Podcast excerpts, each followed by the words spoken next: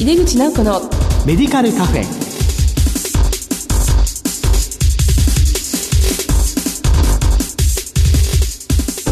こんばんは。帝京平成大学薬学部の井出口直子です。今年も井出口直子のメディカルカフェをよろしくお願いいたします。この番組は医療を取り巻く人々が集い語らい情報発信をする場です。新年ということで、今月は薬剤師のこれからをテーマに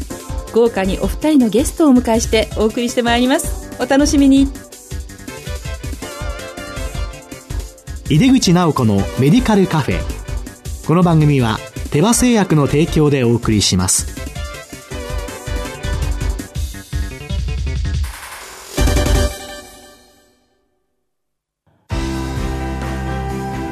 医薬品業界を牽引し続けるグローバルカンパニーテバ。新薬ジェネリックを開発製造するハイブリッド企業です。患者さんの笑顔を大切にする薬剤師の皆さんと、これまでもこれからも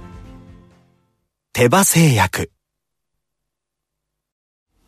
帝京平成大学薬学部の井出口直子です。薬剤師のこれから特集のいっかいめです。今回は医療政策と薬局ビジョンについてお送りします。新年は豪華にお二人のゲストをスタジオにお迎えしています。まず日本薬剤師会会長の山本信夫さんです。山本さん、どうぞよろしくお願いいたします。よろしくお願いいたします。えー、そしてもう一人のゲスト、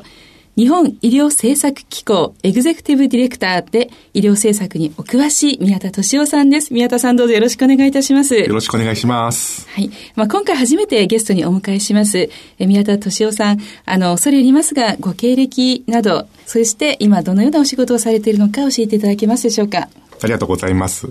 私はもともとはあの心臓外科医でございまして、まあ、心臓外科医もいろいろ苦しい面がたくさんありましたから、厚生労働省に転職しまして、で、あの薬事法の改正とか、まあ、税社会保障の一体改革とか、医療改革に、まあ、携わってきました。で、にねんはんまえに退職をしまして、今はあの エヌピーオー 法人の日本医療政策機構というシンクタンクに勤めております。で、ここは、まあ、現場で、まあ、いろんな課題がたくさんあると思うんですけども、で、これをその、まあ、霞が関永田町に、まあ、提言するということをやっております。ですので、あの、先日も、あの、薬局もですね、まさに今、クライシスだということで、まあ、そういうワークショップをやってですね、で、実際厚生労働省の管理職を招いてですね、で、その中で、もう、まさに現場の人も、いろんな地方から来てもらって、で、それで意見を交換して、で、それで実際にそういったことも薬局ビジョンを作る前に、はい、あの、開催しまして、で、それで厚生労働省に声を届けると、例えばそんなようなことをしています。はい、ありがとうございます。この日本医療政策機構というのは、中立的な立場で非営利という、そういうところですよね。そうです。ですので、はい、まあ、基本的にはそういう個人の寄付とか、まあ、いろんな会社さんの寄付とか、まあ、そういったので、まあ、成り立っています。はい。今日のテーマがですね、医療政策と薬局ビジョンということなので、えー、またちょっと引き続き、宮田さんにお伺いしたいのは、まあ、今、こう、日本の医療政策というのは、まあ、どのような流れになっているのかというところを、また簡単にお話しいただけますでしょうか。そうですね。基本的に日本は、あの、国民皆保険制度で、もう戦後、もうごじゅうねんいじょうも経ってきて、で、まあ先進国で、まあ日本ほど、あの、いい医療を受けてる国は、まあないと思うんですけど、ただ一方で、高齢化が、まあだいぶ進んできて、働き手も、まあ減ってきているという中で、その財源の問題が非常に、まあ厳しくなってきていると。あの、経済財政の、まあ諮問会議とか、あるいはそういう、まあ財務省で行われるような、そういう財政の、まあ会議とかで、非常にその日本の医療は無駄がですね、多いんじゃないかと、あの、言われています。で、そういう規制改革会議といったものが国でありましてね。はい、で、そうした中で、もともと医薬分業と言ってですね、例えばお医者さんがいろんな薬をですね、まあ、たくさん処方したときに、まあ、本来薬局はそれをチェックしてですね、で、時には薬を減らす方向に行かなきゃいけないのに、まあ、減ってないじゃないかと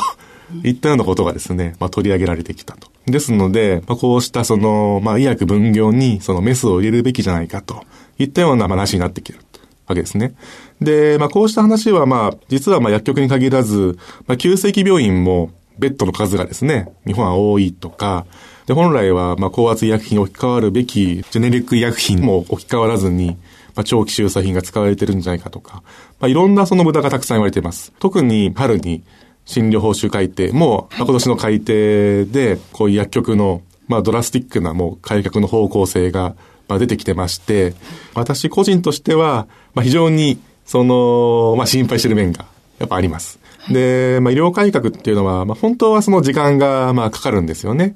で、まあ例えばまあヨーロッパであればまあ時間をかけながらあの薬局のですね改革をまあ行ってきたという歴史があると思うんですけど、日本の場合にはまあついこの間医薬分業が始まって急にですね、まあそうしたまあ医薬分業を、まあそもそも医薬分業をまあやめるってことではないんですけど、はい、まあ方向性をまあ見直すと。で、そうした中で、まあ言葉はいいですけど、まあかかりつけ薬剤師に転換させていく。で、そうした中で、非常にその診療報酬改定で、まあ大きくですね、薬局の経営がまあ難しくなって、で、まあ各地域で、まあいろんな、ね、あの、かかりつけ的なもう薬剤師さんもいると思うんですけど、まあ、非常にその経営がその厳しくなるんじゃないかというふうに、まあ、心配、まあ、されてるんじゃないかというふうに、まあ、思うんですね。はい。まあ、厚生労働省が、まあ、薬局ビジョンといったものを、まあ、出しまして、はい、そういうかかりつけ薬剤師が、まあ、どういう方向で、まあ、するべきなのか。で、つまりこの立地から、まあ、機能へ、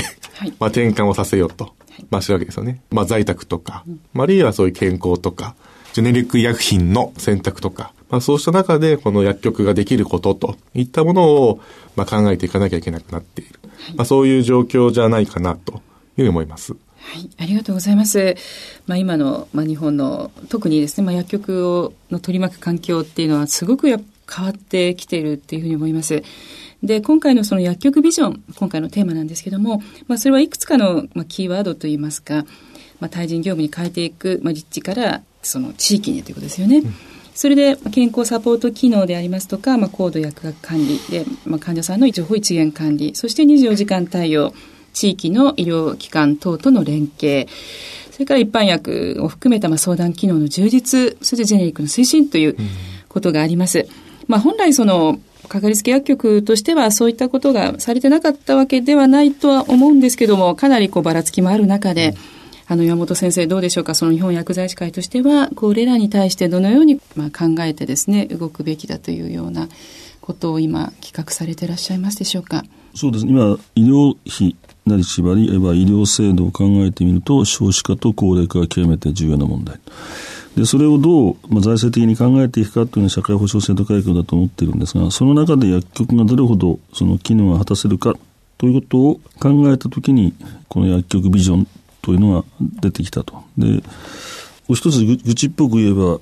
うん、やっぱり自分たちで患者のための薬局ビジョンを出したかったなというのはありますけれども、まあ、さあさりながらあの見方を変えれば、政府もそのかかりつけ薬局なり薬局がどういう立ち位置でいるかということを改めて確認をしてくれたという意味では、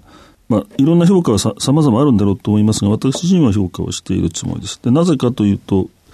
あの薬局ビジョンに書かれている方向性というのは、今まで日本薬剤師会がずっと言い続けてきたことで、まあ、ある時はかかりつけ薬局といい、ある時はかかりつけ薬剤師というふうに言葉は変わりますけれども、地域の方々にとって、えー、その気楽にこう寄れるような体制を作りというのは、あの我々の考えでしたので、それをまあ明確に示していただいたという意味では、まあ、ありがたいと思っています。ただ、その中に書かれていることが、まあ、幾分現状と到達しているところもあれば、幾分到達していないところもあるという、その凸凹が多少、その到達している側にいる人はなんでと思うし、していない方向にすればどうしてという話になるという、今その違いだと思っています。で、今あの先生がおっしゃった医薬分業をどう定義するかということも含めてですけれども、国は多分政策的に医薬分業はやめない、えー、その中でその薬局をどう位置づけるかというのは、まさにその医薬分業は日本では医薬品の提供体制ではなく、その処方箋の応じと、まあ、調剤という格好になってますので、そうした意味ではあの仕事をしなさいという論点はなんとなくわかる気がします。ただ一方で医薬分業制度、先ほどヨーロッパのお話が出てましたけども、あのドイツではななじゅうごねんかけて考えて、ななじゅうごねんかけて試してみて、ななじゅうごねんかけて仕事をするという、まあ、話がよく聞きますけれども、そういった意味では非常に早いスピードで進んでしまったので、実態と理想というか、そこに少し乖離が生じているのかもしれない。そのあたりの整理をした上で、まあ、門前から地域へとか、立地から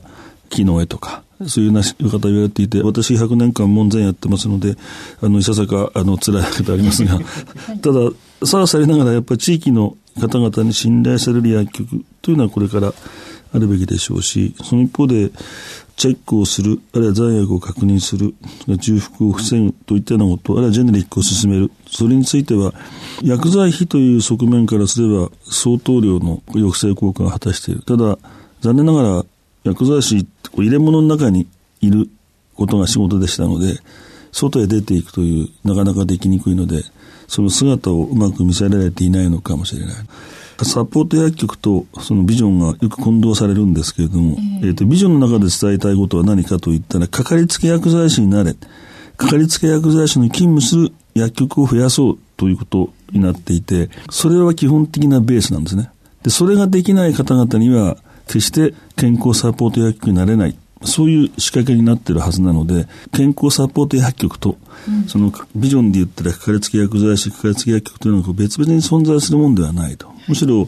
かかりつけ薬剤師なりかかりつけ薬局として機能、地域で機能していない薬局はどれほど頑張ってもその健康サポート薬局になれない。なぜかというと基本的な役割を果たしていないから。その基本的な役割は何って戻ってみると、きちんと地域に薬を提供する体制。だからあのバラバラから一つへというのは一元的に管理しましょう。立地から機能へというのは自分のそばに置いておきましょう。で、地域連携を進めていけば、地域包括の中ではチームを含んで連携がないと十分な仕事ができない。ですから今まで薬局だけが一人で走ればよかった部分もあったのかもしれませんが、これからはそうではなしに連携を進める。で、その結果、かかりつけ薬剤師ですから、あなたに任せますよといったときに、その人がいつも相手をしてくれなければ、なかなか難しい。です。にじゅうよじかん空けろということじゃなくて、にじゅうよじかんきちんと自分の患者さんについて対応できる体制を組んでください。まあ、それを、まあ、にじゅうよじかんさんびゃくろくじゅうごにち空けられるのかと言われますが、そんなことは医師の方々だってやっていないわけですから、そういう意味でのこのかかりつけ薬局というのは、今国が、宮田先生がおっしゃって国が進めていこうというその政策には、まさにマッチしたものですし、我々ができることは医薬品を通じて全体の費用を抑えて良い提供体制を組んでいくということになりますので、そういった意味ではビジョンはまさに政策的にきっちり合っているというふうに理解してますけど、はい、ありがとうございます。この薬局ビジョンに沿ったかかりつけ薬局にならなければ、まあ、健康サポート薬局にはなれないしということですし、まあ、このビジョンに入っているものというのは、まあ、本来も薬局が持っているべき機能ですから、まあ、方向的には正しいというふうなところですよね。まあ、その中で、まあ、いろいろなことがあるんですけども、前回の改定の、まあ、あるべき姿のところあたりから、やはりどの薬局薬剤師もこういうことが大事だっていう認識そのものはほとんど持っているんじゃないかなという感じはするんですけども、多分皆さんすごい心配しているのは、経営的に成り立っていけるのかとか、まあ、その薬剤師の人件費も含めてできるのかなっていうところは心配なところでもありますけども、山本先生としては今回のビジョンのところで一番難しいかなと思えるところはどこでしょうか。一番難しいのはそのにじゅうよじかんというふうに言われてるんですが、あの今おっしゃったように基本的な役割が果たせるかという問いに対してどう答えるかということが多分一番難しい。ちょっと哲学的ですけどね、薬がきちんと提供できる体制が組まれているかどうかですから、患者さんがその薬局を頼っていったにもかかわらずそこで対応してもらえなかったというのは極めて悲劇ですから、そうしたことがきちんとできるかどうか。で、それは現場ではきちんと対応できる体制を組むことが大事なんであって、頼られた患者さんにどう自分たちが応えるかということが多分一番難しい。つまり薬がないということは普通ありえないですから、今はなくても何とかしましょう、はい、でもないからもううちはありませんということが起きている、時たま起きてますから、そうしたことが起きているのが極めて問題なのかなという気がします。で、あとはその自分たちが薬剤師は一体何をする人だということが理解できれば、このビジョンはそれほど大きな問題というかクリアできる課題だと思っています。だからもちろん オーティーシー が売れないとかそういう問題はもちろんありますけれども、今までその食べられなくなるのは大丈夫だろうかというのは多分診療報酬に乗っかっている形ですから、そこは薬剤師の中で言えば調剤と医薬品の供給とその他薬事衛生というみっつの役割の中の調剤だけに依存した形、あるいは オーティーシー だけに依存した形っていうちょっと歪んだ形態がありますので、それをやっぱアジャストしていかないと地域包括の中での薬局の役割が果たせない。そうなればきちんと大丈夫だろうという気はします、はい。そうですね、あの地域包括の中で、まあ、薬局の役割ってすごく重要なところに位置づけられているというふうに思います。でまさに地域ですので、まあ、その患者さんがお子さんの時から家族ぐるみで、えー、ちゃんと薬力を管理してくれて、そしてさまざまな相談にも応じる、そして病気にならないようなサポート、勉強会をやったりとか、そして、えー、薬局に通えなくなった、通院できなくなったらご自宅に伺うという、えー、宮田先生いかがでしょうかね。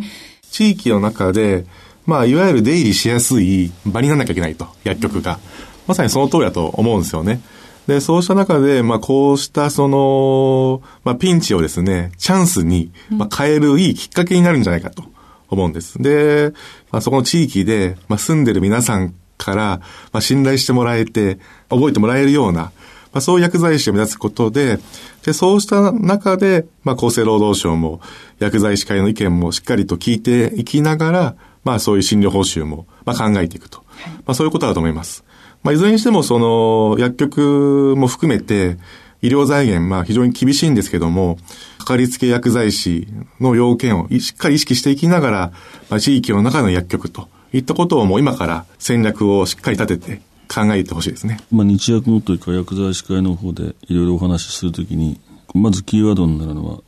やっぱり原点に戻りましょう。もし迷ったら一番最初に戻ればいいわけですから、原点回帰って変なことですけど、そもそもなぜ薬剤師が日本でできたのか、なぜ欧州の仕組みを入れたのか、なぜその日本では西洋医学を唯一の医学にしたのか、多分医師の方々はそこに戻るでしょうし、薬剤師からすればなぜそこで薬剤師が必要だったのか、薬局がいるのかというのを戻ってみると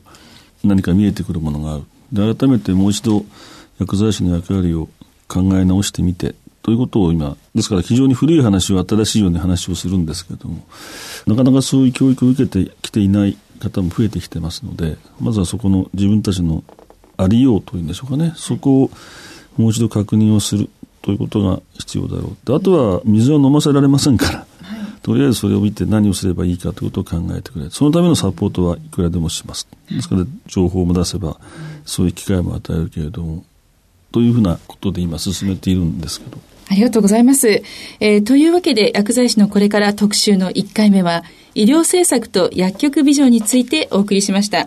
ゲストは日本薬剤師会会長の山本信夫さん、そして日本医療政策機構エグゼクティブディレクターの宮田俊夫さんでした。